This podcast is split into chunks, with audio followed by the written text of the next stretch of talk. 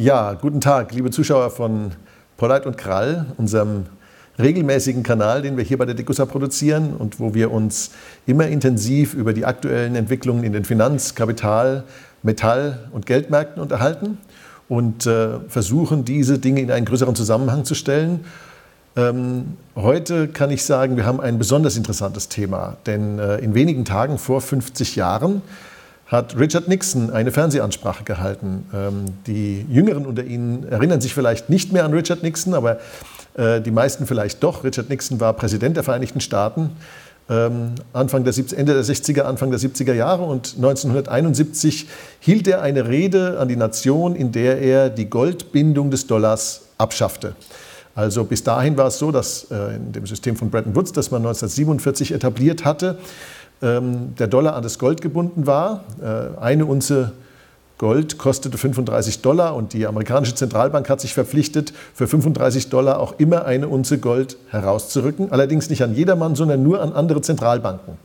Und die anderen Länder, Frankreich, England, Deutschland, waren mit ihren Währungen über feste Wechselkurse an den Dollar gebunden, sodass es quasi einen indirekten Goldstandard gab, über den alle wichtigen Währungen an das Gold angebunden waren.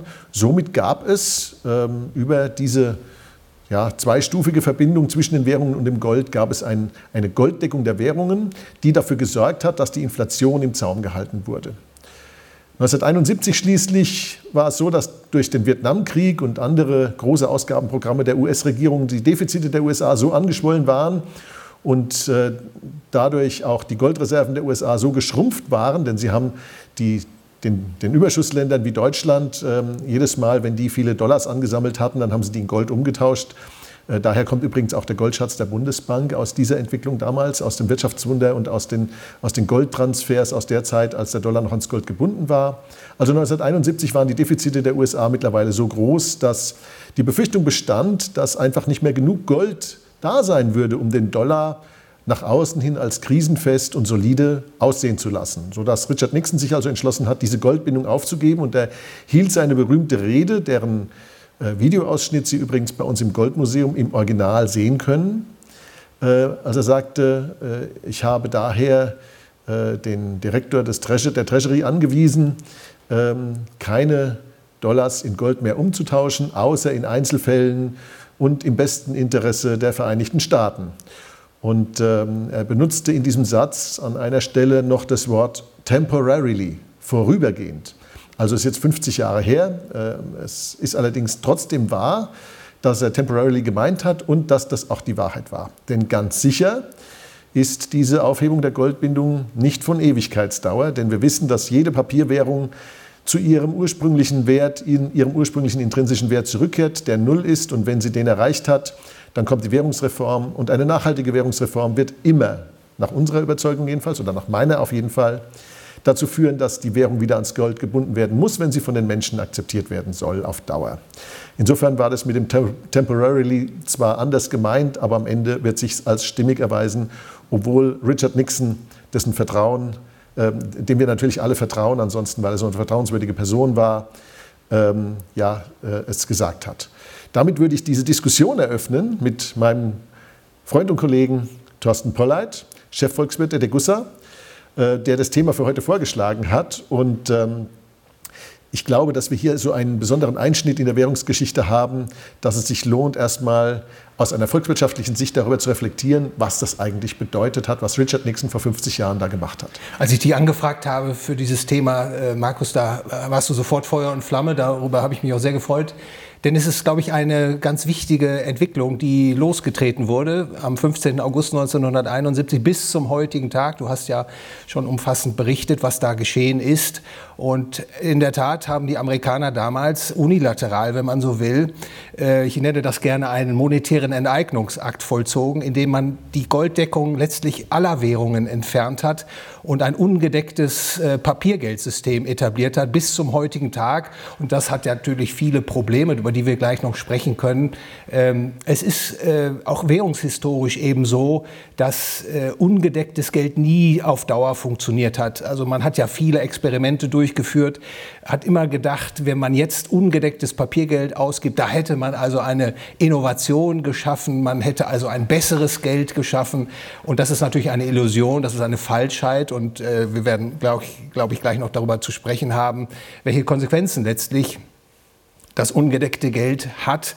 Und äh, die Vereinigten Staaten von Amerika waren eben da in einer Schlüsselposition, denn nach Ende des Zweiten Weltkrieges verfügten sie über etwa drei Viertel aller offiziellen Goldreserven weltweit, weil sie eben als Finanzier äh, der Alliierten äh, letztlich sich in Gold haben bezahlen lassen. Und äh, mit über 20.000 Tonnen Gold waren die Amerikaner eben dann die führende Wirtschafts- und auch Finanzmacht. Und es ist an der Stelle vielleicht, du hast es auch schon, äh, hast darauf hingewiesen, sehr wichtig äh, zu erkennen, dass damals eben viele Nationen quasi nach Amerika gingen, um ihre US-Dollar in physisches Gold einzutauschen. Und da hat Amerika erkannt, hat das Establishment in Amerika erkannt, dass man gar nicht so viel Gold hat, um diese Zahlungsverpflichtungen leisten zu können. Und Amerika wäre zahlungsunfähig gewesen. Und um das zu verhindern, hat man dann die Golddeckung aufgelöst. Das war also nicht der Versuch, ein besseres Geld äh, zu schaffen, sondern aus der Notsituation äh, hat man zu diesem Betrugsfall, wenn man so will, gegriffen und hat dann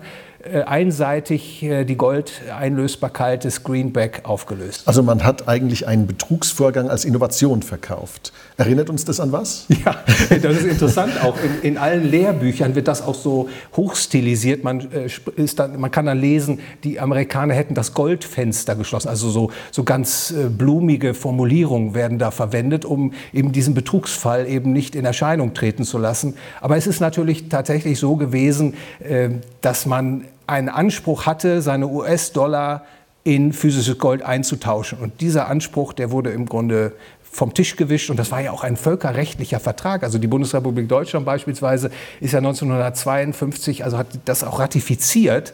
Und es ist da nie zu einer Anklage gekommen.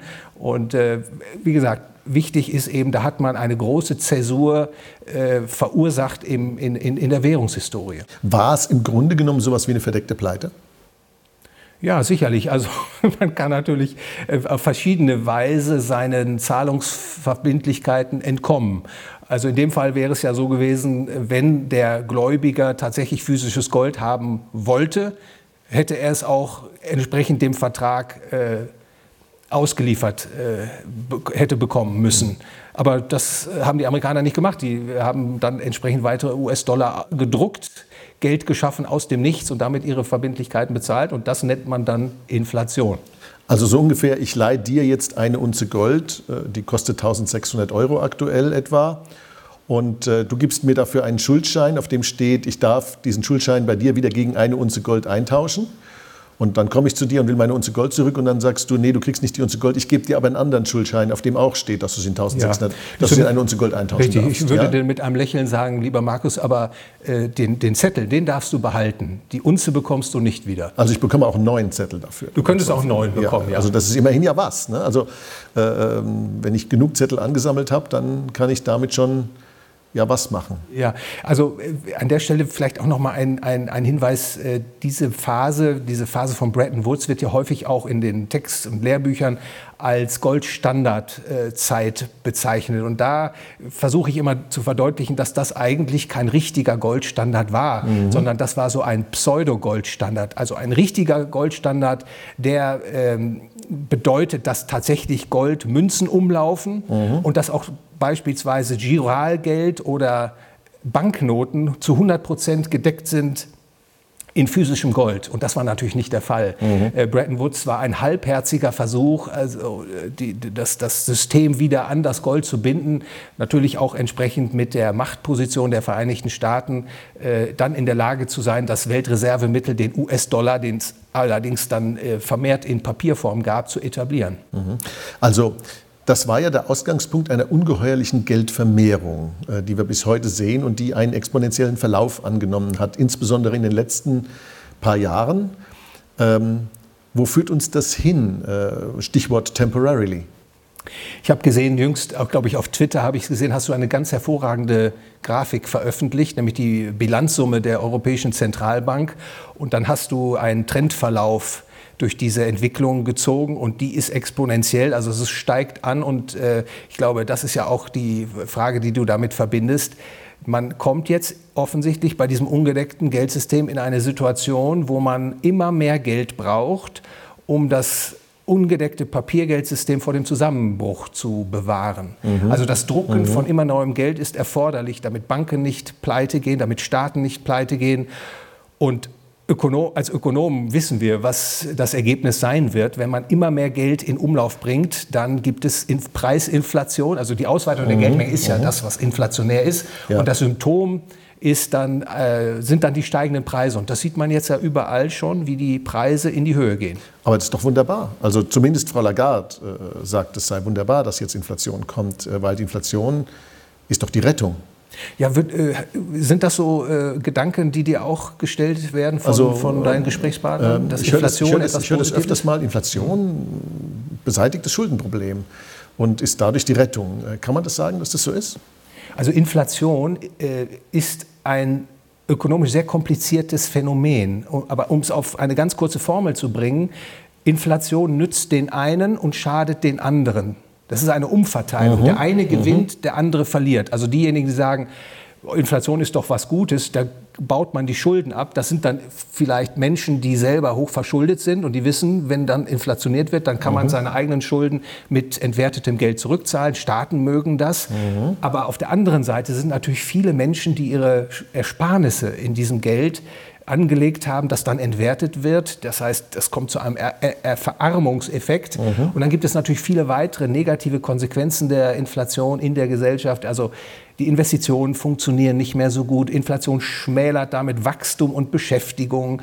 Es kommt dann auch zu ungerechten Umverteilungen und dann gibt es Neid und Hass und dann tut sich politisch auch was. Die mhm. zu kurz gekommenen, die wählen dann beispielsweise Politiker, nämlich, äh, das glaube ich, beobachtest du ja auch, ähm, die dann versuchen mit noch weiteren, härteren Eingriffen äh, das freie System der Märkte zu zerstören. Also Inflation äh, aus meiner Sicht ist etwas Übles für eine Gesellschaft. Also das Interessante an dem Thema Umverteilung ist ja, ähm, wo geht sie denn hin? Also das gerade wenn die Politiker, die wollen natürlich umverteilen, damit die, die wenig haben, mehr haben. Das ist natürlich, äh, damit bekommt man Wählerstimmen. Und es ist ja auf eine gewisse Weise sogar mal zu rechtfertigen, wenn man es denen, die wenig haben, vorher weggenommen hat. Denn das Wegnehmen ist ja ungerecht. Und das ist aber doch genau das, was die Inflation macht, meine Damen und Herren. Nämlich die Inflation, die nimmt es dem Gläubiger weg und gibt es dem Schuldner. Und äh, wenn Sie jetzt denken, dass sie das nicht berührt, weil sie gar keinem Geld geliehen haben, weil sie gar kein Gläubiger sind, da befinden sie sich wahrscheinlich im Irrtum. Sie sind nämlich Gläubiger. Sie sind Gläubiger in dem Sinne, dass sie zum Beispiel in die Rentenversicherung einbezahlt haben. Sie haben in die Rentenversicherung einbezahlt und sie erhoffen sich davon, dass sie mal eine Rente bekommen. Das macht sie zu einem Gläubiger gegen die Rentenversicherung. Sie haben in eine Lebensversicherung einbezahlt und Sie hoffen, dass Sie daraus mal eine Ergänzungsrente bekommen, weil Ihre staatliche Rente vielleicht nicht ausreicht. Diese Rente ist aber investiert in Staatsanleihen und in dergleichen Dingen mehr. Das heißt, sie sind ans Geld gebunden. Sie sind also Gläubiger. Sie haben es vielleicht eine Betriebsrente. Und wenn die Betriebsrente nicht an das Unternehmensvermögen gebunden ist, sondern an einen Fonds, in den das Unternehmen eingezahlt hat, dann sind Sie da auch Gläubiger. Das heißt, Ihre gesamte Altersversorgung in der aller Regel, die des kleinen Mannes, nicht die der Reichen, die Reichen verteilen ihr Geld international. Damit entziehen sie es natürlich auch der Besteuerung zum großen Teil. Sie verteilen es auf verschiedene Assetklassen. Sie haben Immobilien, sie haben auch Gold, sie haben Aktien, sie haben die ganzen Sachwerte, die sie sich als kleiner Mann nicht leisten können. Und mit kleiner Mann meine ich natürlich auch die kleinen Frauen. Mhm. Also alle, Männer, Frauen, ja, alle.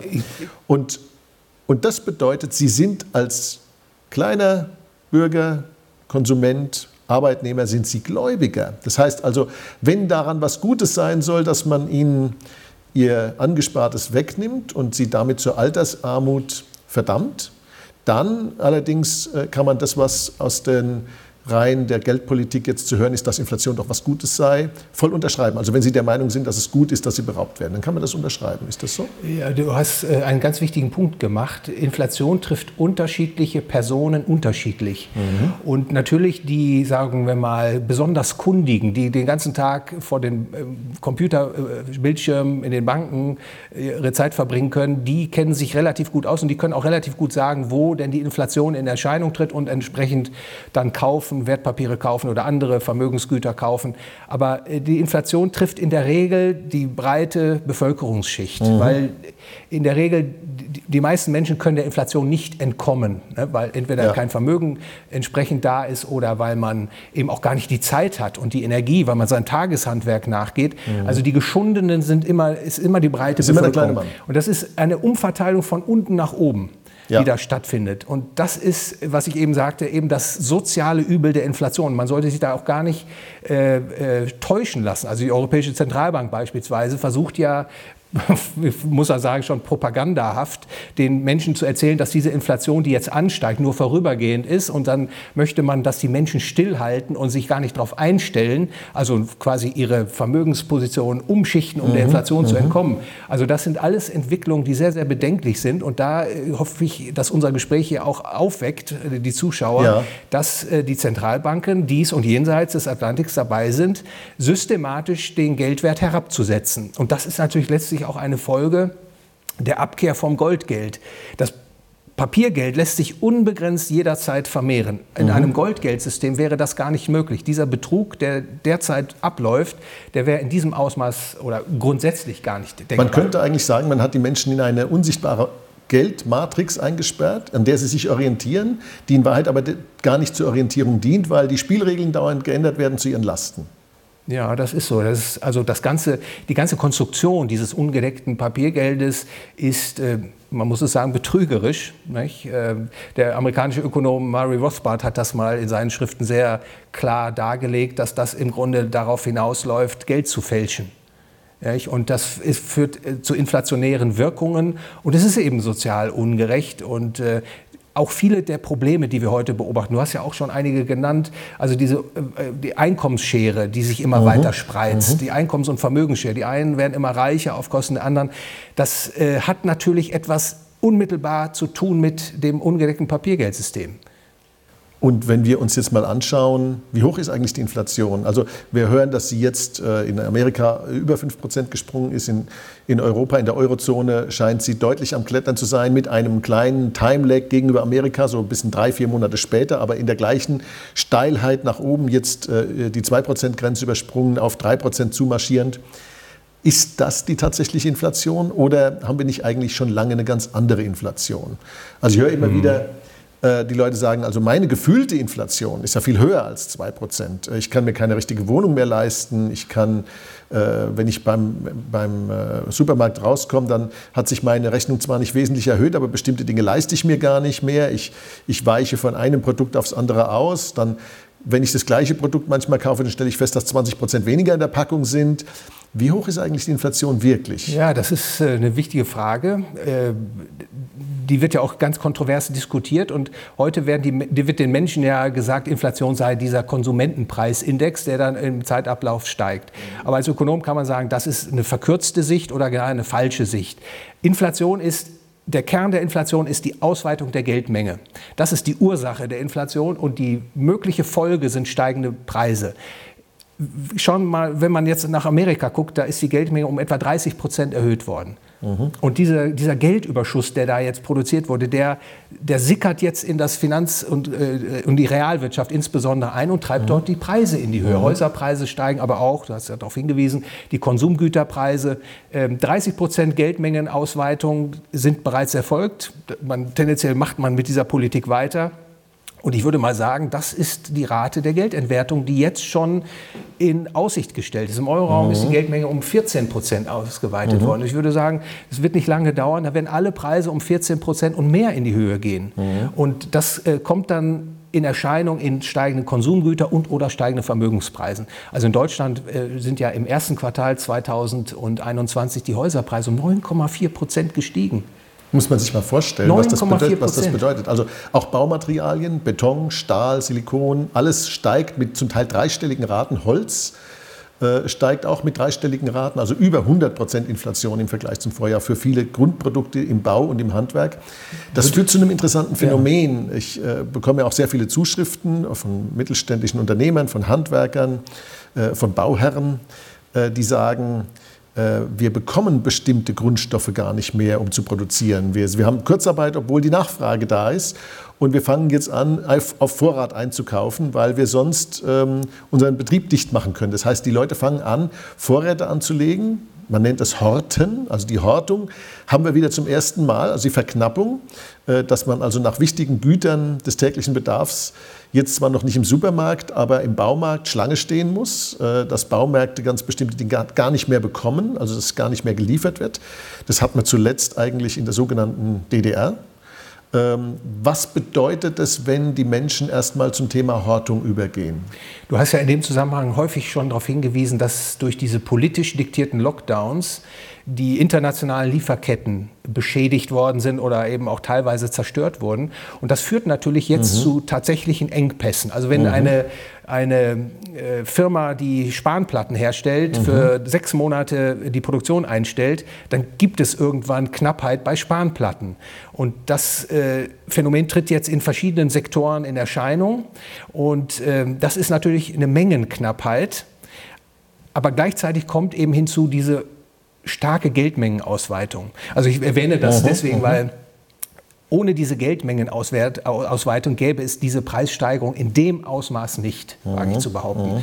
Und natürlich versucht man das äh, schön zu reden, indem man sagt, ja, ja, das ist nur eine Knappheit jetzt, die durch den Lockdown, den Coronavirus verursacht ist. Das ist meiner Meinung nach nicht richtig. Das ist ein Teilelement, aber die wirklich treibende Kraft ist die Ausweitung weltweit der Geldmenge. Das heißt, die Hortung ist ein Phänomen, das quasi zu Boxsprüngen bei der Inflation führt, aber sie ist nicht die Ursache der Inflation. Ja, so würde ich das mal sehen. Ja, ja. So würde ich das mal sehen. Aber die Frage, die du aufwirfst, äh, ist natürlich eine ganz äh, wichtige. Wir sind bisher immer gewohnt gewesen, dass die, die, Mengen, die nachgefragt werden, auch bedient werden. So soll es in einer Marktwirtschaft ja auch sein. Mhm. Jetzt haben wir so Elemente von Hortung. Jetzt haben wir auch vielleicht Rationierung, wo, mhm. wo, bestimmte Anbieter eben über den Preis nicht mehr zuteilen, sondern dann wird mengenmäßig entsprechend der Kundschaft verteilt. Ich weiß, sind das so auch so äh, Entwicklungen, die du beobachtest aus den Gesprächen mit Unternehmern? Äh, ja, und äh, was anderes, was ich noch beobachte, ist die Aussage, äh, dass sie nicht mehr kalkulieren können. Äh, das heißt also, Sie, Sie bekommen eine Anfrage, ein Angebot zum Beispiel für ein Baugewerk zu machen und sagen, ich kann das gar nicht kalkulieren, weil wenn ich das Angebot einreiche, dann muss ich mit bestimmten Rohstoffpreisen äh, planen. Wenn der mir dann vier Wochen später sagt, er nimmt das Angebot an oder auch zwei Wochen später und die Preise bis dahin explodiert sind, dann kann ich das zu dem Preis, den ich verbindlich zugesagt habe, nicht mehr herstellen. Da lege ich drauf. Mhm. Das heißt also, die Kalkulationsgrundlage für das tägliche Leben und, die, und, und, die, und, das Geschäftsleben, die eigentlich die Voraussetzung dafür ist, dass überhaupt arbeitsteilig die Wirtschaft funktionieren kann, scheint ja. jetzt erste Schäden zu nehmen. Ja. Und äh, das halte ich für ein extrem bedenkliches Phänomen. Und jetzt kommt unsere planwirtschaftliche EU-Kommission her und legt noch eins obendrauf. Ähm, das ist jetzt ganz frisch, erst zwei Tage alt. Jetzt hat man sich ja dazu aufgeschwungen zu sagen, ja, die EU macht Klimapolitik und die anderen Länder, die sich dem nicht anschließen wollen, die belegen wir jetzt mit Strafzöllen. Die nennen wir aber nicht Strafzölle, dieses protektionistische, diese protektionistische Übung nennen wir jetzt Klimazoll. Also der Klimazoll ist jetzt das nächste, da will man also auf Importgüter aus anderen Ländern, die nicht dem gleichen ideologischen Grundgerüst ja. folgen wie die EU-Kommission, äh, will man jetzt also Zölle auferlegen, äh, natürlich in ganz klar flagranten Verstoß gegen internationale Abkommen. Es gibt da immer noch äh, entsprechende Abkommen, äh, früher das GATT, äh, äh, wo, man, wo man eigentlich vereinbart hat, dass man genau das nicht macht, damit die internationale Arbeitsteilung Wohlstand schaffen kann. Davon verabschiedet man sich das jetzt. Und was bedeutet es wenn jetzt diese Zölle kommen für das Preisniveau einer Volkswirtschaft? Also ich habe das natürlich auch gelesen und äh, mit Schaudern wahrgenommen, denn letztlich ist das ja ein Anschlag auf die internationale Arbeitsteilung. Mhm. Ähm, der Wohlstand, den wir heute genießen, der hat einen zentralen Grund, das ist nämlich, dass Menschen in Arbeitsteilung treten, dass wir die Arbeitsweise, die wir die Produkte, die Erzeugung der Produkte so organisieren weltweit, dass diejenigen, die das am relativ besten können, auch produzieren und das wird dann weltweit eben eine arbeitsteiligen äh, Tauschwirtschaft hergestellt. Und das ist natürlich eine protektionistische Maßnahme, mhm. die durchtrennt oder zumindest zerstört äh, teilweise diese internationale Arbeitsteilung. Das Ergebnis wird auf der Hand liegen. Nicht? Es wird teurer, es wird mhm. schlechter und die breite Bevölkerung wird die Kosten zu tragen haben. Und wer und verdient übrigens, dran? Bitte? Wer verdient dran? Ja, natürlich die politische Klasse. Da werde ich gleich mal äh, noch etwas zu sagen. Mhm. Aber wir sprachen ja eben auch über die Auflösung des Goldgeldes. Das Goldgeld, äh, das hatte ja den Vorzug, dass es im Grunde ein, ein globales Geld war. Da mhm. hatte man eine Recheneinheit, die konnte man in den Vereinigten Staaten von Amerika genauso wie in Europa verwenden, genauso ja. wie in Japan. Und dadurch waren die Volkswirtschaften auf das engste miteinander verbunden. Man konnte sozusagen nicht ausscheren aus der internationalen Arbeitsteilung. Mhm. Das war eine ungeheuer produktive Wirkung. Dass man das Papiergeld dann äh, verwendet hat, das war ja auch eine Isolierung aus dem weltweiten äh, arbeitsteiligen Verbund heraus. Mhm äh, sich zu lösen, eigene politische Wege zu gehen. Das zeigt sich jetzt eben auch in der EU, die sich zu einer mhm. Festung, einer antimarktwirtschaftlichen Festung äh, entwickelt. Und äh, das wird Verarmungseffekte haben. Das, ist, das liegt ganz klar auf der Hand. Das heißt also, wir haben wieder die gleichen Effekte wie beim, wie beim Thema Inflation per se. Der kleine Mann bezahlt es äh, durch schnell und stark steigende Preise, durch Einschränkungen seines Lebensstandards. Der kann sich jetzt keine 80 Quadratmeter Wohnung mehr leisten, der kann sich jetzt nur noch 40 Quadratmeter oder 50 leisten im besten Fall, wenn er sie denn überhaupt kriegt. Weil auch da wird ja mittlerweile Schlange gestanden. Das, dafür hat ja im Prinzip auch die Wirtschaftspolitik gesorgt, dass, dass bei dem, einem der wichtigsten Güter, nämlich Wohnen, die Menschen ja. durch Schlange stehen, äh, Zuteil, Zuteilung bekommen und nicht mehr äh, König Kunde sind und zu sagen, ich bin, ich bin Mieter, ich bin Kunde und als Kunde will ich König sein. Also das gilt nicht mehr, sondern er muss Schlange stehen. Ähm, aber auch bei anderen Gütern des, des täglichen Bedarfs wird er spüren. Und dann gibt es natürlich auch noch die Gewinner. Es gibt aber auch außerhalb der politischen Klasse natürlich Gewinner, nämlich all die, die etwas herstellen, was dann durch diese Schutzzölle, durch diese Protektionsmaßnahmen geschützt wird. Das heißt also, wenn die etwas herstellen, wofür sie vorher nur 100 Euro zum Beispiel verlangen konnten ähm, und äh, jetzt äh, die Importe wegfallen, die Knappheit größer wird, dann können sie für die gleichen Güter, die sie dann herstellen, 120, 130, 150 Euro richtig, verlangen. Richtig. Das heißt, die werden in Profite gebadet. Das sind die, die in Brüssel Schlange stehen als Lobbyisten und äh, die sowieso schon reich und wohlhabend sind und die diesen, diesen Brüsseler Beamten sagen, bitte das, was ich herstelle, mit Zöllen belegen, weil ich will jetzt diesen Import aus Indien nicht mehr und ich will ihn auch nicht mehr aus Brasilien. Äh, dass dort die Menschen dann in Armut und Arbeitslosigkeit gehen, ist mir auch egal. Das ist also die Attitüde, die ja da in einem, in einem Schutzzoll steckt, die Attitüde, dass uns egal ist, was mit den Menschen draußen die davon leben, das zu produzieren Richtig. passiert. Das ja. muss man ja sich mal klar machen. Also ja. diese, diese vorgebliche Menschenfreundlichkeit, die ist in Wahrheit eine Menschenfeindlichkeit, eine menschenfeindliche Politik, ja. die die Ärmsten draußen am schlimmsten trifft. Und die profitieren dann von den steigenden Preisen, die ihnen in Europa der kleine Mann aber bezahlen muss. Das ist doch, so kann man es doch zusammenfassen, oder? Ganz richtig. Und äh, ökonomisch nennt man das Rent-Seeking. Also mhm. Unternehmen werden sich natürlich aufmachen, wenn sie merken, ah, hier werden Regulierungen oder Zölle aufgesetzt, die mein Geschäft positiv beeinflussen können, mhm. dass ich da mitwirke, dass es dann auch positiv für mich ausgeht. Das ist ganz klar, dass das passieren wird. Mhm. Und äh, richtigerweise, diese Unternehmen werden dann Gewinne machen können, die sie an, im Wettbewerb normalerweise, die ihnen gar nicht zustehen. Ja. Aufkosten natürlich der Menschen in anderen Regionen der der mhm. Welt. Und du hast auch im Grunde damit schon darauf hingewiesen. Das ist ja das Großartige des Liberalismus, die internationale Arbeitsteilung. Mhm. Mhm. Wenn Menschen äh, sich arbeitsteilig organisieren, hat man immer ein Interesse am Mitmenschen. Denn ja. man erfährt ja den Mitmenschen als dienlich zur Lösung der Herausforderung, die wir alle äh, zu lösen haben. Ja. Und das Band zerschneidet natürlich dann dieser Protektionismus. Und an, äh, vollkommen richtig, die Unterne äh, Unternehmensgruppen, wahrscheinlich gerade die großen Unternehmen, werden natürlich dann die Profiteure sein. Mhm. Aber ich will auch vielleicht noch mal zur politischen Klasse etwas sagen. Diese politischen äh, diktierten Lockdowns, da hat man die Wirtschaft zum Stillstand gebracht, die viele Menschen in große Not gebracht, Firmen sind pleite gegangen und das hat man, damit man die Kosten verschleiert, finanziert wie? Man hat die elektronische Notenpresse angeschmissen. Man hat Transferzahlungen geleistet mhm. an diejenigen, die ihre Arbeit verloren haben. Die in den politischen Apparaten arbeiten, die haben ja gar keine, gar keine Lohneinbußen die gehabt. keine Einschränkungen. Keinerlei Einbußen. Ja. Ne? Keinerlei Einbußen. Nicht ein Cent. Und insofern ist diese Politik natürlich ein Schritt gewesen, um den politischen Apparat, so nenne ich das mal, zu bereichern auf mhm. Kosten der breiten Bevölkerung, ja. auf der, Steuer, äh, der, der, Steuerzahler. Und das soll nochmal unterstreichen, wie problematisch eben auch dieses ungedeckte Papiergeld ist, diese Ablösung vom Goldgeld äh, vor 50 Jahren äh, zeigt jetzt immer negativere Konsequenzen.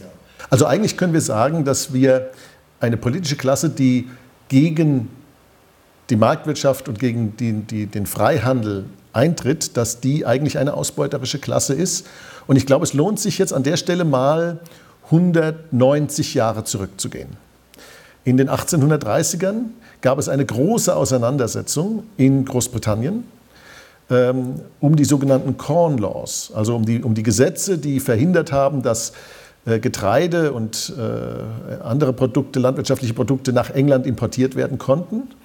Ähm, und diese Gesetze waren dazu da, die Landowners, also die Landlords, ähm, äh, den Adel mit anderen Worten, vor dem Wettbewerb zu schützen, weil woanders Getreide viel günstiger hergestellt werden konnte. Das Ergebnis war, dass der Adel sich bereichert hat. Er war damals die politische Klasse und dass die Bürger gehungert haben teilweise, weil einfach nicht genug da war und die Preise viel zu hoch waren. Wenn man es frei importieren hätte können, wären die Preise nur halb so hoch gewesen. Und die Liberalen der Zeit, die, die liberale Partei in Großbritannien war es, die dann dafür gesorgt hat, dass diese Corn Laws in einem gigantischen politischen Kampf abgeschafft worden sind, mit dem Ergebnis, dass der Wohlstand der Masse der Menschen enorm gestiegen ist, weil der Teil, den sie fürs Essen ausgeben mussten, plötzlich viel kleiner war. Sie haben ungeheure Sparquoten plötzlich gehabt. Diese Sparquoten haben sie investiert. Es war der Startschuss der industriellen Revolution, dass man die Zölle abgeschafft hat. Und diesem hat sich die politische Klasse, die verteilende Klasse, die sie heute wieder sich als solche darstellt, damals mit aller Kraft widersetzt.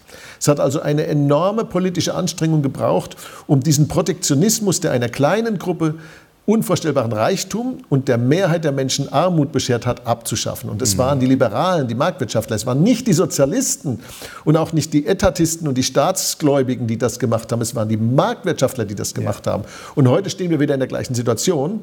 Heute ist der große Gegenangriff des Staates auf den Wohlstand des kleinen Mannes, die verteilende Klasse, stellt sich hin und sagt, zum Wohle weniger machen wir diese Maßnahmen und wir bemänteln es mit allen möglichen ideologischen Dingen, mit Klima und ich weiß nicht was allem. In Wahrheit geht es überhaupt nicht ums Klima, es geht in Wahrheit um eine gigantische Umverteilung, deren Motor die Inflation mhm. ist.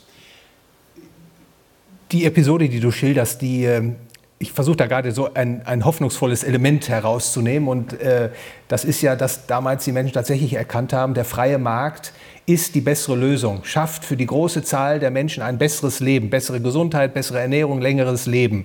Das hat man ja damals erkannt. Das war eine mhm. intellektuelle Leistung. Nicht? Die mhm. Nationalökonomie war ja noch gar nicht so weit. Adam Smith gab es, der Wohlstand der Nation. Mhm. Ähm, unter den Bedingungen hat man allerdings tatsächlich doch umlenken können. Heute haben wir äh, wahrscheinlich eine etwas andere Konstellation und es bleibt natürlich zu hoffen, dass man das Ruder noch mal rumreißen kann, weil heutzutage mhm wir ja diese Erkenntnis haben, aber die ist wieder versteckt worden. Die wird diskreditiert. Man sagt, die freien Märkte sind äh, schlimm, der Kapitalismus ist schlimm, der verarmt die Menschen und wir müssen eingreifen. Wir, der Staat, der Wohlfahrtsstaat, der muss diese Steuer erheben und dort umverteilen und das subventionieren. Und das ist letztlich ein intellektueller Kampf, der dazu mhm. führen ist, dass man ja. wieder herausschält, was kann ein freier Markt leisten für die breite Bevölkerung. Und ich habe da auch gar keinen Zweifel, wie die, wie die Antwort äh, ausfällt. Natürlich hätten wir allen, äh, für die Mehrheit der Menschen ein besseres Leben mit höherem Wohlstand und weniger Arbeitszeit, weniger Lebensarbeitszeit, als wir das heute vorfinden, weil eben natürlich der Staat diese Lehre verbreitet, insbesondere natürlich auch über die Schulen oder Universitäten, dass der freie Markt etwas Schlimmes sei und dass man einen Staat braucht, der über Zölle oder andere Maßnahmen äh, die äh, Geschicke der Menschen und der Wirtschaft äh, steuert. Ja, wobei äh, meine Damen und Herren, ich glaube, dass es relativ einfach herauszufinden ist. Es braucht nicht mal so eine gewaltige intellektuelle Leistung, um zu verstehen, dass die Marktwirtschaft dem Staat äh, um Dimensionen, um Zehnerpotenzen überlegen ist. Äh, schauen Sie sich einfach auf der Welt um. Es gibt 200 Länder. Und jedes dieser Länder hat einen bestimmten Grad an Freiheit, an Marktwirtschaft oder Staatswirtschaft. Und jetzt sortieren Sie einfach mal diese Länder im Kopf und sagen, welche sind die ärmsten Länder, welche sind die reichsten Länder. Bruttosozialprodukt pro Kopf ist ja auch dafür ein guter Maßstab. Und dann werden Sie feststellen, die reichsten Länder sind die freiesten Länder und die ärmsten Länder sind die unfreiesten Länder. Wenn der Staat es so toll könnte, dann wäre Nordkorea ein Paradies. Und es gibt eine Organisation, die Heritage Foundation, die macht das systematisch, die untersucht jedes Land auf den Grad seiner wirtschaftlichen Freiheit und schaut dann, wie reich es geworden ist. Und da können Sie dann sehen, sich die Tabellen anschauen, findet man online, kann man ganz leicht googeln, dass es eine Gesetzmäßigkeit gibt. Umso mehr Staat ein Land sich leistet, umso mehr die Politiker sich rausnehmen, umso besser sie es wissen, zu wissen glauben um, oder zu wissen vorgeben, umso schlechter geht es einem Land. Und das gilt auch für uns. Und weil unser Land in den letzten Jahrzehnten von einem immer freiheitlicheren zu einem immer mehr staatsorientierten Land geworden ist, sind wir auch auf der Leiter des Wohlstands, des relativen Wohlstands auf der Welt langsam aber sicher nach unten geklettert. Kann man nachverfolgen. Ist empirisch, ist, ist also ist ganz leicht rauszufinden für den, der will. Und die Kernfrage ist doch die, wollen wir es zulassen, dass einige wenige sich unter einem Vorwand Gesetze schaffen, die einigen wenigen Reichtum und Macht bescheren, auf Kosten aller anderen, die alle anderen ärmer machen, als sie vorher waren? Oder wollen wir das nicht? Das ist eigentlich die Kernfrage, wenn wir zwischen Staat und Marktwirtschaft entscheiden. Und die Inflation ist der Motor schlechthin, der dieses Übel der Staatswirtschaft quasi ans Licht bringt. Denn die Staatswirtschaft hat zur zwingenden Folge, dass die Inflation kommt. Und warum ist das so? Weil die Staatswirtschaft immer verschiedene Stufen hat. Am Anfang presst man das Geld mit Steuern aus den Leuten raus. Das ist natürlich auch immer besonders leicht, weil dann kann man den einen sagen, wir nehmen es nur von den Reichen. Aber die Treppe wird von oben gekehrt und am Schluss zahlen doch alle. Also der kleine Handwerker, der kleine Angestellte zahlt heute auch 50 Prozent von seinem Einkommen. Wenn es nicht Steuern sind, sind es Sozialabgaben. Also er kriegt es abgenommen. Die ganz Reichen entziehen sich dem natürlich, weil sie ihr Vermögen global verteilen können und die trifft es ohnehin nicht. Das erzählt man zwar den Leuten, aber die trifft es nicht. Es trifft die, die tatsächlich Leistungsträger sind im Land. Wenn die Steuerschraube ausgedreht ist, muss der Staat sich verschulden. Das hat er die letzten 40, 50 Jahre in steigendem Maße getan. Und wenn er überschuldet ist, dann muss jemand her, der diese Überschuldung alimentiert oder abfedert, indem er die Schulden aufkauft. Ja. Und das ist die Zentralbank. Und das tut sie, indem sie Geld frisch schafft und damit Staatsschulden aufkauft, damit der Staat sich noch mehr verschulden kann und billiger verschulden kann. Das ist die Quelle des Nullzinses und des Negativzinses, der den Sparer wiederum enteignet. Aber vor allen Dingen ist dieser Trend die Quelle einer immer schneller wachsenden Geldmenge. Und aus dieser Falle gibt es auch kein Entkommen, denn wenn die Zentralbank heute aufhören würde, Geld zu drucken, dann wären die Länder der Europäischen Union über Nacht pleite und zahlungsunfähig. Und die Zahlungsunfähigkeit die nennt man ja auch Offenbarungseid. Warum nennt man die Offenbarungseid? Weil offenbar wird, wie schlecht gewirtschaftet wurde. Das ist, das ist die Offenbarung, nicht die Offenbarung des Johannes, obwohl die auch nah dran sein kann. Richtig, ja. So, diese Offenbarungseid wird natürlich vermieden durch das Gelddrucken, aber das Gelddrucken führt dann dazu, dass man sie, die kleinen Leute, die kleinen Sparer, die auf ihre Rente, auf ihre Lebensversicherung angewiesen sind, enteignet und zur Altersarmut verurteilt. Das ist das, was man wirklich mhm. macht. Mhm.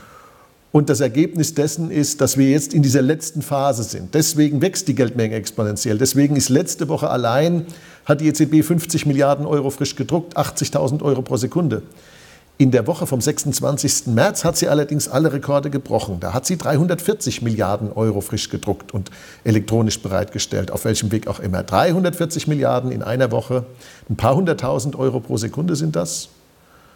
Und wenn Sie mal wissen wollen, was 340 Milliarden Euro eigentlich sind, dann setzen Sie es mal ins Verhältnis zu der Geldmenge, mit der die EZB 1999 mal gestartet ist bei ihrer Gründung. Da war die gesamte Zentralbankgeldmenge 690 Milliarden. Das heißt, die haben die Hälfte der Zentralbankgeldmenge, die sie damals hatten, in einer Woche frisch gedruckt. Ohne dass dem eine zusätzliche wirtschaftliche Leistung gegenübersteht, wo man sagen könnte, die Produkte sind auch mehr geworden, sodass man also jetzt sagen kann, das viele, viele neue Geld trifft jetzt auch auf mehr Produkte. Das würde ja, wenn mehr produziert wird, dann würde das ja quasi das Preisniveau stabil mhm. halten. Wenn die, wenn die Menge der Produkte genauso schnell wächst wie die Menge des Geldes, dann würde man die Leute aber immer noch berauben, weil eigentlich müssten die Preise ja sonst fallen. Und diese fallenden Preise wären ja etwas, was den Konsumenten, also Ihnen, liebe Zuschauer, zugutekommen würde. Das nimmt man ihnen auch schon dadurch weg. Das merken sie nur nicht, weil sie es nie bekommen haben. Und weil sie sich gar nicht vorstellen können, wie es sich anfühlt, wenn sie es bekommen hätten. Aber das sind, das sind Kosten, die sind real. Also man nimmt es ihnen in jedem Fall weg. Und diese Vervielfachung der Geldmenge, damals 690 Milliarden, letzte Woche allein, wie gesagt, 50 Milliarden frisch gedruckt. Wir sind jetzt bei knapp 8 Billionen Euro, also 8000 Milliarden Euro Bilanzsumme der EZB. Und die aktuelle Druckgeschwindigkeit ist so, dass wir die neuen auch bald sehen und die zehn auch bald sehen. Also es wird immer steiler, immer schneller. Und diese Geschwindigkeit des Gelddruckens, die mündet genau in einer Sache, nämlich nicht in einer 2% Inflation, sondern in einer sehr viel höheren Inflation. Also der Prozess, äh, das ist auch, glaube ich, ganz wichtig zu verstehen. Erst, den du aufgezeichnet hast, ist vollkommen richtig. In der ersten Stufe finanziert der Staat sich durch Steuern. Er presst den äh, Besteuerten eben Geld ab. Die zweite Stufe wird dann gezündet, wenn man nicht mehr weiter besteuern kann. Man gibt Schulden aus. Und da tritt ja schon die äh, Zentralbank in, äh, in, in, Bedeutung. Denn das ist ja nur möglich, wenn die Geldmenge auch schon immer weiter ausgeweitet wird. Der Staat sucht ja dann tiefe Zinsen für seine uh Schulden, damit uh er sich billig finanzieren kann. Das alles macht die Zentralbank. Das geht eine Weile ganz gut. Da ist die Inflation da, aber sie explodiert noch nicht. Sie schnellt noch nicht äh, besonders auffällig in die Höhe. Aber je höher dann die Schulden werden und dann merkt der Staat auf einmal, er kann keine neuen Anleihen mehr platzieren mhm. in den Kapitalmärkten, weil die keiner mehr haben will. Dann geht er zur Zentralbank, die monetisiert dann und dann wird es heikel. Mhm. Und das ist genau die Phase, in der wir uns befinden. Mhm. Denn es ist ja nicht nur der Staat, der jetzt immer mehr Geld beansprucht, auch der ganze Bankenapparat. Nicht? Im Euroraum ist der Bankenapparat ja gewaltig und viele Banken sind nicht besonders ertragreich, um es mhm. mal vorzusagen, äh, du bist ja auch der Experte, äh, um das mal vorsichtig auszudrücken. Und die werden jetzt mittlerweile direkt von der EZB refinanziert mit gewaltigen Beträgen. Mhm. Der, die, die, die, Bilanzsumme der, der, der Eurobank ist bei etwa 40 Billionen. Nicht? Das sind etwa 400 Prozent des Volkseinkommens im Euroraum. Äh, da sind Geldmengenausweitungen jetzt schon ersichtlich und die werden sich beschleunigen, wie du sagst, weil man das politisch auch gar nicht mehr stoppen kann und will. Deswegen ist die Geldentwertung, ob sie jetzt in Konsumgüterpreisen oder steigenden Häuserpreisen oder in steigenden Aktienpreisen in Erscheinung tritt, die akute Gefahr schlechthin. Ich sollte gar nicht von akuter Gefahr sprechen, sondern es vollzieht sich bereits. Kann man eigentlich sagen, dass diese gewaltigen Summen, die die EZB in die, in die Banken gepresst hat, die Banken gerettet haben, noch bevor sie die Pleite gesehen haben, die ich eigentlich prognostiziert habe? Ja, vermutlich äh, hat man zunächst mal dadurch die Banken liquide gehalten. Mhm. Ähm, das heißt, die konnten jederzeit ihre Zahlungen untereinander leisten, aber auch gegenüber den Kunden. Das ist diese Liquiditätsspritze. Mhm. Aber die EZB hat noch etwas gemacht. Die haben die Kreditausfallsorgen aus den Finanzmärkten vertrieben. Also die mhm. Botschaft den Investoren gegeben, hier brennt nichts an, ihr braucht keine Angst zu haben, ihr könnt den Banken weiter Geld leihen, die werden das wieder zurückzahlen, weil wir neues, frisches Geld drucken, um den Banken das zu geben, damit die damit ihre Verbindlichkeiten zahlen können.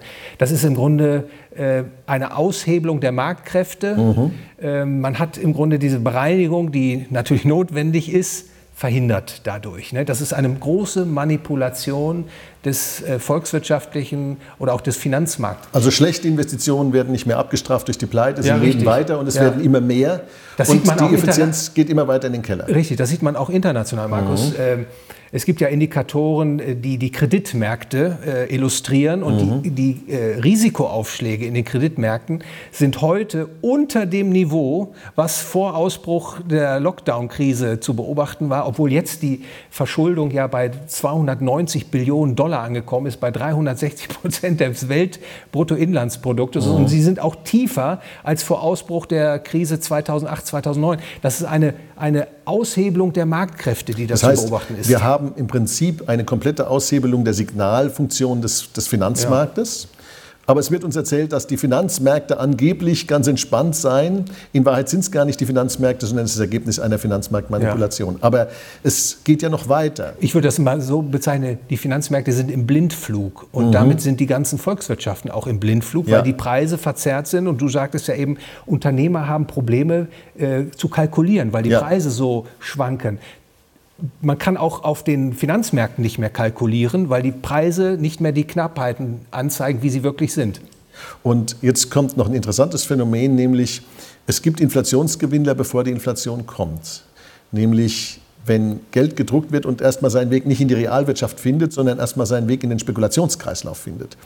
Ähm, der, äh, Thomas Mayer äh, hat mal den den Begriff Finanzialismus, äh, ich weiß nicht, ob er ihn geprägt oder wiedererweckt hat, aber er benutzt ihn, um dieses Phänomen zu beschreiben, nämlich, dass diese gigantische Gelddruckerei äh, etwas ist, was zuallererst mal den Finanzeliten zugutekommt, weil die können damit ein spekulatives Rad drehen und werden nie verlieren, weil die Zentralbank sie immer rettet. Über, über welche Summen reden wir da? Reden wir da über eine Milliarde oder 10 oder 100 Milliarden? Was, find, was finden wir im Spekulationskreislauf?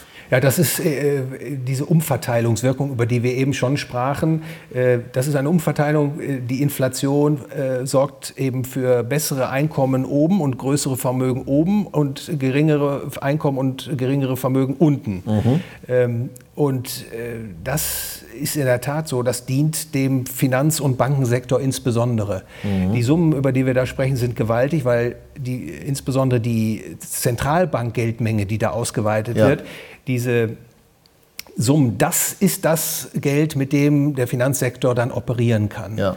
Und darauf kann man dann Gebühren verdienen und ähm, das äh, ist ein, ein, ein sehr unappetitlicher Effekt dieses ungedeckten Papiergeldes und äh, der wird natürlich jetzt äh, zugunsten des Establishments, ich sage das mal, äh, Banken, äh, Großunternehmen gehören dazu, aber auch eben die alle äh, für die Regierung arbeiten in den Bürokratieapparaten, letztlich kommt es denen zugute. Mhm. Also wenn ich mal zusammenfasse, dann haben wir eigentlich eine Gemengelage, bei der sich jetzt jeder Bürger, der sein Geld ehrlich und mit ehrlicher Arbeit verdient, fragen muss, was mit seinem Geld und was mit dem, was er verdient, passiert. Und mein Rat eigentlich an jeden ist, schauen Sie einfach mal auf Ihren Einkaufszettel drauf. Wenn Sie, die, wenn Sie einen Einkauf tätigen und wenn Sie vielleicht noch ein paar alte Einkaufszettel haben und es mal vergleichen, schauen Sie einfach mal da drauf. Schauen Sie, wie viel in der Verpackung ist, wenn Sie einkaufen gehen. Schauen Sie, wie viel Sie brauchen, um überhaupt einen Einkauf zu tätigen, um Ihre Familie zu ernähren. Und wie viel vom Monat ist noch übrig, wenn das Geld zu Ende ist? Ist das eigentlich sollte ja bis zum 30., 31. sollte das Geld ja reichen. Reicht es nicht mehr bis dahin oder reicht es nur noch bis zum 25. Und dann müssen Sie aus den Reserven das auffüllen in der Hoffnung, dass die nächste Gehaltsrunde es wieder besser macht? Ähm, schauen Sie sich die Spritpreise an, schauen Sie sich Ihre Mieten an, schauen Sie sich an, wie viel Prozent Ihres Einkommens Sie heute für Miete ausgeben müssen. Deutschen sind ein Volk von Mietern. Schauen Sie sich an, wie sich Ihr Vermögen entwickelt hat, und zwar real, nicht nominal. Also nicht die, nicht die Eurozahl ist relevant, sondern schauen Sie sich an, wie sich Ihr Vermögen entwickelt hat. Ähm, zahlen Sie möglicherweise vielleicht sogar Negativzinsen, weil Sie Ihr Geld quasi den Banken anvertrauen mit mehr als 100.000 Euro. Dann sind Sie schon relativ gut situiert im Verhältnis zu vielen anderen, aber Sie sind noch lange nicht reich. Ähm, schauen Sie sich selbst die Zahlen an, machen Sie Ihre Erfahrungen und überlegen sich dann, ob das Inflationsphänomen, das jetzt sich Bahn bricht, Sie schon erwischt hat, ob es real ist oder ob es nur eine Einbildung zweier libertärer Volkswirte ist. Und meine Hypothese wird sein, Sie werden dann relativ schnell feststellen an Ihrem Alltag, an Ihrer eigenen Lebenserfahrung, dass die Inflation real ist. Und diese Inflation ist gewollt. Sie ist gewollt, um das Geld umzuverteilen von den Gläubigern an die Schuldner. Und Sie da draußen, die Sie Steuern zahlen und eine kleine Rente haben und eine kleine Lebensversicherung haben, Sie sind Gläubiger. Sie sind nicht Schuldner, Sie sind Gläubiger. Es nimmt man Ihnen auf dem Wege weg. Das ist Ihre Altersversorgung. Ihr Anspruch auf Ihre Altersversorgung ist Ihr Gläubigerstatus. Und der, genau der wird aufgezehrt. Und mein Rat an Sie alle ist, schauen Sie sich das ganz genau an und dann ziehen Sie für sich Ihre Konsequenzen, und zwar in zwei Punkten. Erstens hinsichtlich der Frage, was Sie mit Ihrem Geld machen, wie Sie es anlegen, was schützt vor Inflation. Da gibt es Sachwerte, keine Nominalwerte. Nicht das Sparbuch schützt vor Inflation und nicht die Staatsanleihe schützt vor Inflation, sondern Sachwerte schützen vor Inflation. Und die zweite Frage ist, was bedeutet das für Ihr Bewusstsein als Staatsbürger? Dafür gibt es die Wahlen. Und an der Stelle, glaube ich, ähm, ist die Botschaft, denke ich, vermittelt worden, dass die Politik, die Banken, die Zentralbanken nicht die Freunde sind der breiten Masse der Menschen. Und im Vorfeld, als ich mit dir gesprochen habe über, diese, über dieses Video, haben wir äh, diskutiert, wie könnte der, wie könnte der Titel lauten. Mhm. Und da sind wir zu, zur Idee gekommen, das Verbrechen von 1971. Ja. Und das hat gleich dein Wohlgefallen gefunden und ich glaube, es ist auch richtig. Eben da ist etwas geschehen mit unserem Geldsystem. Es ist ein uneinlösbares Papiergeldsystem etabliert worden, was bis auf den heutigen Tag Bestand hat. Aber mittlerweile sind die Grenzen so weit ausgereizt, dieses ungedeckten Papiergeldes, dass es jetzt mehr als ungemütlich wird. Und deshalb glaube ich, ist es auch ganz wichtig, dass du nochmal darauf hingewiesen hast, die Inflation ist da. Es ist wichtig, dass jeder äh, das auch erkennt, mhm. realisiert, dass er davon betroffen mhm. ist. Und ansonsten müssen wir vielleicht auch noch die Warnung mit auf den Weg geben, dass die Inflation sich beschleunigen wird. Also mhm. das, was wir in der Vergangenheit gesehen haben, was wir heute sehen, ist vermutlich erst der Anfang. Die Geldentwertung wird zum zentralen Problem leider für viele Menschen. Aber ich hoffe, vielleicht unser Video hilft dann auch, das Verständnis zu heben und nicht nur dem Einzelnen zu verhelfen, der Inflationierung zu entkommen, sondern auch ein Umdenken zu äh, befördern, dass man nämlich diesen Menschen, die da in Berlin, in Paris, in Washington an der Macht sitzen, eben nicht mehr vertraut, sondern umdenkt, dass eben die Prinzipien der Marktwirtschaft, der Freiheit wieder Oberwasser bekommen. Und wenn wir jetzt noch mal zu dem Zeitpunkt zurückgehen, 15. August 1971, Präsident Richard Nixon, Spitzname Tricky Dick, löst das, die Bindung des Dollars an das Gold auf und sich jetzt fragt, wie sehr ist denn der Dollar seitdem entwertet worden? Sie haben damals für 35 Dollar eine Feinunze Gold bekommen, nämlich das sind etwa 31 Gramm. Und jetzt bekommen Sie für 35 Dollar gerade mal noch etwas mehr als ein halbes Gramm Gold, ein halbes statt 31. Das ist der Wertverlust des Dollar in diesen 50 Jahren gewesen. Ganz effektiv, ganz real.